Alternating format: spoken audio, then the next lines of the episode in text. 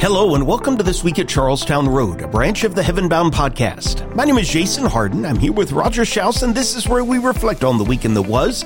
We dig a little deeper into a recent sermon to give you something to think about as this week unfolds and preview what's to come this next weekend at Charlestown Road. Well, this past week, Jason preached in the AM service, and he's kind of bouncing off our theme and particularly our uh, sub theme for this quarter, and that's the glory of the Lord. And he preached about show me your glory. It's a great passage from the book of Exodus.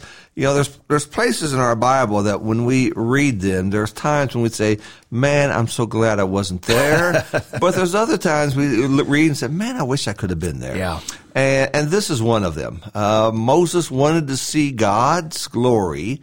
And as a text, let me just read it a little bit, then we're going to kick it back to you, Jason. Sure. But here in Exodus chapter uh, 33, um, God tells Moses in verse 20, You cannot see my face, for no one can see me and live. Then the Lord said, Behold, there's a place by me, and you shall stand there on the rock. And it shall come about, uh, while my glory is passing by, that I will put you in the cleft of the rock and cover you with my hand until I pass by. Then I will take my hand away, and you shall see my back, but my face you shall not see. Right there, I wish there was another verse No doubt. this is what I saw, you know, and and it's just it's just a, a, a marvelous concept. Let's first walk through the sermon. Sure. it's on our website, and uh, we encourage you if you haven't listened to it to do it. It's a great reminder, it's a great lesson. It reminds us of, of who God is, and sometimes in our culture we want to manufacture a God to our liking, and we need to see the God that is demonstrated to us through the Scriptures. And one of the ways we see this is through His glory. Yeah, yeah. As you mentioned, our, our theme for the year is bringing the best and just such a, a great phrase that we get to play with all year long. And we break those down into quarter kind of sub themes, like you said. And Roger, you do a great job of doing that. I, I don't know how many of our people know you really kind of take the lead on that. And uh, the first quarter of the year, the glory of the Lord is our focal point. God is the best. And because he is the best and we are invited to have a relationship with him, we have the opportunity to bring our best. But as I have thought about that glory of the Lord idea for the last now going on a couple of months, it is something that we hear all the time. I mean, how many of the songs that we sing reference God's glory? But it is the sort of thing maybe we really struggle with words to describe or I, I'm invited to envision this, imagine this, but I don't quite know what to imagine. And so I have been just personally doing a lot of thinking about that. And this passage was one that I knew uh, would be good for our church family to think about in light of that overall theme, the glory of the Lord. That that word glory, it literally in Hebrew is from a word that means heavy or weighty and we spend a little bit of time on Sunday morning just asking, well, when you imagine the weightiness or the, the heaviness, the glory of the Lord, what comes to your mind? And if you're like me, the first thing that comes to your mind is his matchless might, his great strength and an unrivaled power. And Moses had certainly seen that, right? He had a front row seat alongside a couple million Israelites and, and even the Egyptians and their king Pharaoh. But what is fascinating to me in Exodus 33 and 34 is Moses has this powerful relationship with God and he reaches a point where he says, please show me your glory.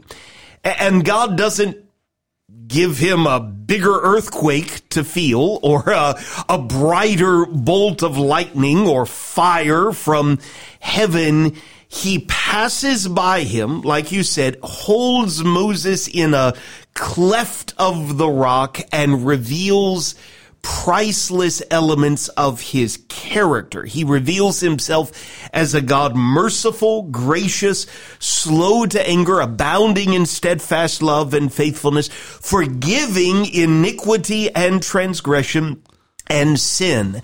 That is something that ought to make us stop in our tracks because as awesome as it would be to see fire fall down from heaven or a, a powerful earthquake, the earth opening and swallowing rebellious hum, human beings alive or the, the waters of the Red Sea parted, that would be awesome in every sense of the word to see, but it is not just the might of God, but his character that powerfully reveals an aspect of his glory. And so uh, let's just begin with, with a, a couple of takeaways, a couple yeah. of questions about that.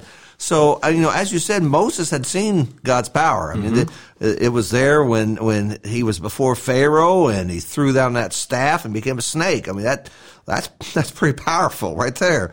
Uh, turning the Nile into blood and, and then all through those 10 plagues and then the parting of the Red Sea. I mean, there has been just miracle after miracle after miracle up to this point.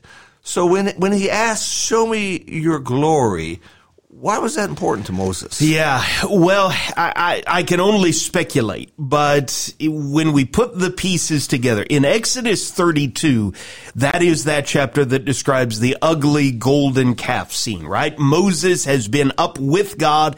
The children of Israel have entered into a covenant. And while God is delivering the law and the pattern of the tabernacle and all of those things, the people get restless. They compel Aaron, Moses' brother to build a golden calf and many thousands of them lose their lives, right? It is one of the ugliest scenes in this section of scripture. In the next chapter, Exodus 33 is where God says, it's time for you to leave. I mean, we do a little bit of piecing together and we can figure out the children of Israel have been at Mount Sinai for nearly a year maybe we don't naturally get that when we're doing our first read through, but they've been there for a long time. God doesn't just say it's time to go, but he even goes so far as to say, I will not go up among you lest I consume you on the way, for you are a stiff necked people. Uh, the the problems of Exodus 32 are obviously bleeding into Exodus 33. And this throws Moses for a loop, right? Moses uh, basically says, well, if you're not going to go with us, there, there's no way this is going to work. And uh, Moses has a face to face with the Lord in a sense at the tent of meeting, the tabernacle. And it is on the back end of that meeting that God says, okay, my presence will go with you. Uh, but you, you, get the sense it is it is only a, a fraction or a shadow of the full glory of the Lord. If the full glory of the Lord is among this unholy people, it's like they will just be chaff that is consumed by fire. And so in the wake of this news that God is not pleased. His presence is going to go with the people. There is a very great deal of uncertainty in the mind of this 80 year old man as to what all of this is going to look like. And so that is the time that he says to God, please show me your glory. He, he wants this assurance that God is not going to leave him alone with these rebellious children of Israel. And that, that is when we've got this powerful encounter. And it's interesting in verse 20, the Lord says, you cannot see my face. Yeah. Now Moses said, show me your glory and God connects it to his being. Yeah. So, so there's not a separation there. To show the glory of God is to show God, and, that, and that's connected there. In verse 20, as that continues on, the Lord says, You cannot see my face, for no man can see me and live. Yeah. How come? Well, it is too glorious. It, it is too weighty. Um, I, I struggle with how to put words to this, but we know that he is not a human being. He does not have flesh and blood like we do. He is not limited in time and space the way we are. It is, uh, you know, as, as piercing as it is on a sunny day to look up, you, you, know, some of us weren't that bright as little kids, and every once in a while someone would com- uh, convince us to play a stare at the sun game. You know, who can stare at it long? You you don't do that very long at all, right? Just glimpsing the sun is overwhelming to our eyes. And that would be like the tiniest speck of light, if you will, compared to the full glory of the face of Almighty God. So then we go to the last page of our Bible. Yeah. In Revelation 22 verse 4, there is the promise that we shall see his face. Yeah. Now that, you know, you put these two passages together, and this is where some skeptics will say, aha, the Bible contradicts itself. over here it says, if you see my face, you cannot live. But over here in Revelation, we shall see his face. Yeah. And it seems like, okay, those are opposites and we got a problem here. Yeah. Well, this is our Bibles end, of course, with this beautiful picture of renewal and restoration. Uh, we read about the tree of life, for instance, on the last page of the Bible that was lost in Genesis chapter three, right? We know that Adam and Eve had access, if you will, enjoyed communion, fellowship with the Lord that just has not been the same since humankind was banished from the Garden of Eden and, and the tree of life. And so what was enjoyed when all was good and there was no shame or rebellion, sin against God will ultimately be restored. And of all the spectacular things that you read about in Revelation chapter 22, if you want to focus on the gold or the light or the throne or the water of life or whatever it is, surely the most spectacular of all is this idea those servants of God reconciled by the blood of God's own son who are able to see his face that will be the most spe- spectacular aspect of it all. Yeah, and I think uh, back to that Genesis reference, Genesis 3 verse 8, uh, it talks about how God was walking in the cool of the garden. Mm-hmm. Yeah. And, and so we, we get that impression that God and Adam and Eve were just walking together. That, you know, they, they had that relationship. But sin is what took that away. Salvation in Christ is what brings it back. Yeah. And, and I think that's, that's how we look at Revelation 22 verse 4 as a promise to the saved that we will see his face. And that's, that's something that's just spectacular. You know what? One of the thoughts that, that uh, comes to our mind sometimes when we talk about praying to God um, is, is what what image ought to come to my mind? You know, when when we talk to somebody on the phone, a lot of times we can just we don't have to get out our pictures and look at it and say, now, what does this person look like? We, but, you know, we, we have an image that comes to our mind, and, especially if it's one of our children, our parents. We, you know, we hear their voice so often, we know what they look like. Yeah. And so we're praying to God, and you know, some may just think of a a cloud up there, or somebody might think of a grandpa sitting on the front porch in a rocking chair. I mean, Yeah. what? What image, or should there be an image that comes to my mind when I pray? Yeah, that is a great question. Um, a, couple of passages maybe that would be helpful. As strange as it is, Ezekiel chapter one, I think is a great passage to read in connection with that. Ezekiel, the prophet, is being given a glimpse of this being who is empowering him and commissioning him to prophesy. And there are all sorts of, I mean, spectacular in all capital letters, uh, sorts of things that there, let me just read uh, the very end where Ezekiel sees a throne, the likeness of a throne in verse 26, and seated above the likeness of a throne was a likeness with a human appearance and upward from what had the appearance of his waist, I saw as it were gleaming metal, like the appearance of fire enclosed all around and downward from what had the appearance of his waist, I saw as it were the appearance of fire and there was brightness all around him, like the appearance of a bow that is in the cloud on the day of rain. So was the appearance of the brightness all around. And listen to this. Such was the appearance of the likeness of the glory of the Lord. There's our idea. And it's interesting to me, he doesn't even say, such was the appearance of his glory.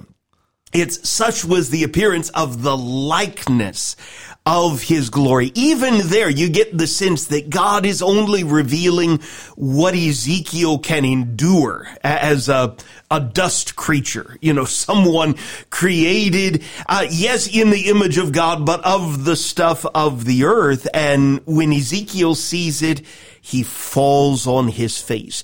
Revelation chapter one, John has this vision of the, not just the resurrected, but the glorified Son of God. And you can read the description for yourself. When John sees him, what does he do? He falls on his face as if he were dead. I would suggest those two passages along with the awesome throne scene depicted in Revelation 4 and 5. You read those passages and you do not get the idea, well, this is just grandpa sitting on the couch and I'm just gonna, you know, casually come by and flippantly address him and, uh, you know, talk to him the way that I would talk to someone on the bus beside me. No, when these people got the smallest of glimpses, it blew them away. And yes, we are invited to pray and pray to him as Father in heaven in the name of his son. But there ought not to be anything flippant or casual or careless about addressing him in prayer. Absolutely. And, I think that adoration that deserves here will also be found in heaven oh, because, yes. because of who he is. I, I've had so many people say, well, you know, when I get to heaven, I'm going to ask God. I think, ah, I probably doubt you will. I doubt you will. So, yeah. you know, you'll just have to live with those questions and kind of go with that. So at the end of your sermon, you said the real point of beholding the glory of the Lord yeah. is transformation. Yeah. And Let's talk about that for a minute. What, what, sure. first of all, what do we mean by transformation? Well, it's, it's interesting to me. Uh, Moses in this encounter, Exodus 33 verse 16, says that by God going with them, he would make them distinct from every other people on the face of the earth. Um, they weren't exactly distinct on their own. We got a sense of that in Ezekiel or in Exodus chapter 32. And so what does it mean to be transformed? Well, it means to be different from number one, the people around me who don't have a relationship with God Paul in 2 Corinthians chapter 3 picks up on all of this, references Moses' face gleaming, having to wear a veil when he came down from Mount Sinai. And he connects it to, well, we all with unveiled face are beholding the glory of the Lord. We are being transformed from one degree of glory to another. And so that is a point that both Moses and the apostle Paul make. And it, it ought to make sense to us, right? That our great privilege and opportunity is not just to point at this glory and say, wow, would you look at that? That's, that's awesome. And then just go on living in whatever way we want to live. The point of beholding his glory is to understand this amazing, perfectly holy being wants a relationship with me. But in order to have that relationship, I the sinner must be transformed. Uh, that is most clearly seen in and through Jesus, right? To, to be more and more like him. And the byproduct of that is the more I become like him, the more distinct I will be from the world that does not know him. Yeah, you know, when I hear that word transform or transformation, you know, my kids were little, we, they had those little toys oh, called yeah, transformers. Transformers. And they looked like a car and you flip this, you flip that, and you flip that, all of a sudden it's a robot or something. And, and, and so what happened is it changed. And so the idea of transformation is it's not that I just add Sunday to a busy schedule. I just, Right. you know, I'm just now going to church and, and nothing else has changed. I have changed. I have changed. And so with that, what changes? Yeah, yeah. Well, Peter in First Peter chapter 1 reminds us of this call of God. You shall be holy for I am holy.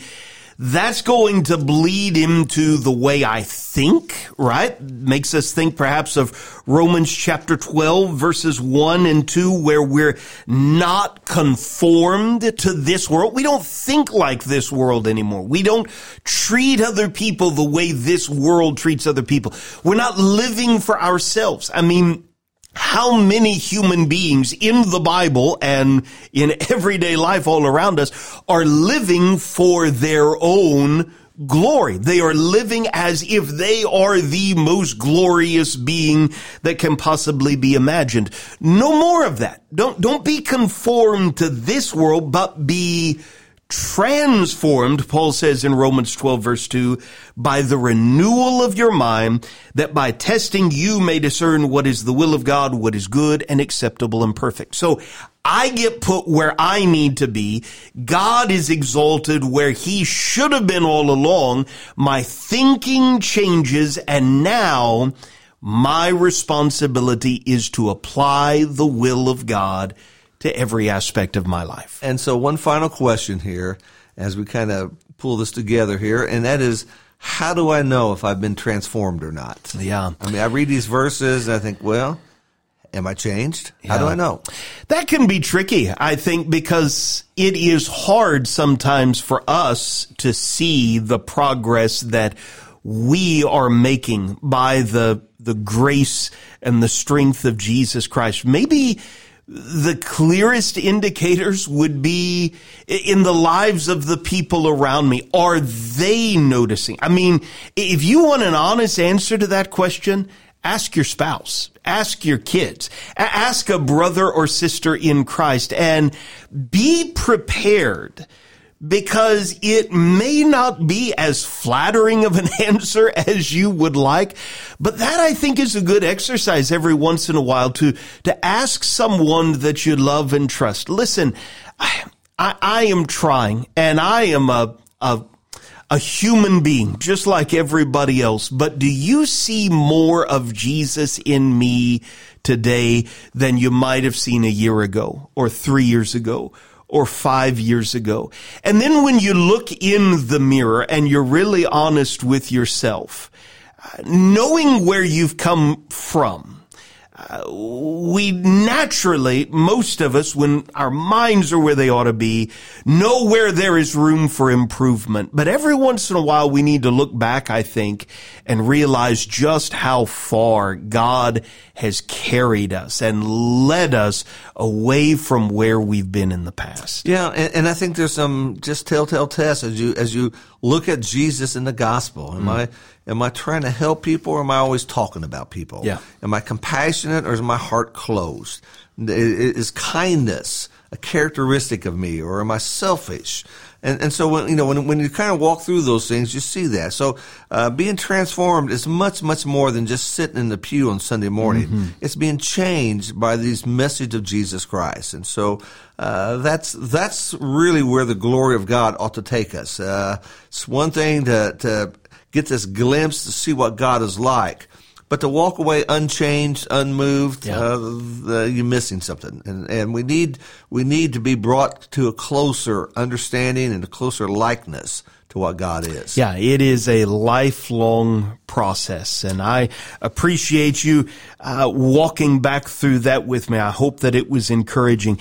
It is Wednesday, and we are thankful for the opportunity to behold a little more of God's glory and try and encourage each other to do the same. Roger, you're going to be teaching tonight in the auditorium. Yes, we are walking through a series called Expectations. And tonight we're going to talk about the expectations of prayer. And I really appreciate uh, that avenue being able to talk to God. Yeah, yeah. We in our building blocks track of studies just began a little four part series where we're asking what does it mean to be holy? Last Wednesday we looked at the idea of being dedicated. Tonight, Lord willing, 7 o'clock p.m. What's it mean to be holy? We're going to look at the idea of being separated, that distinct idea that we spent just a little bit of time talking about.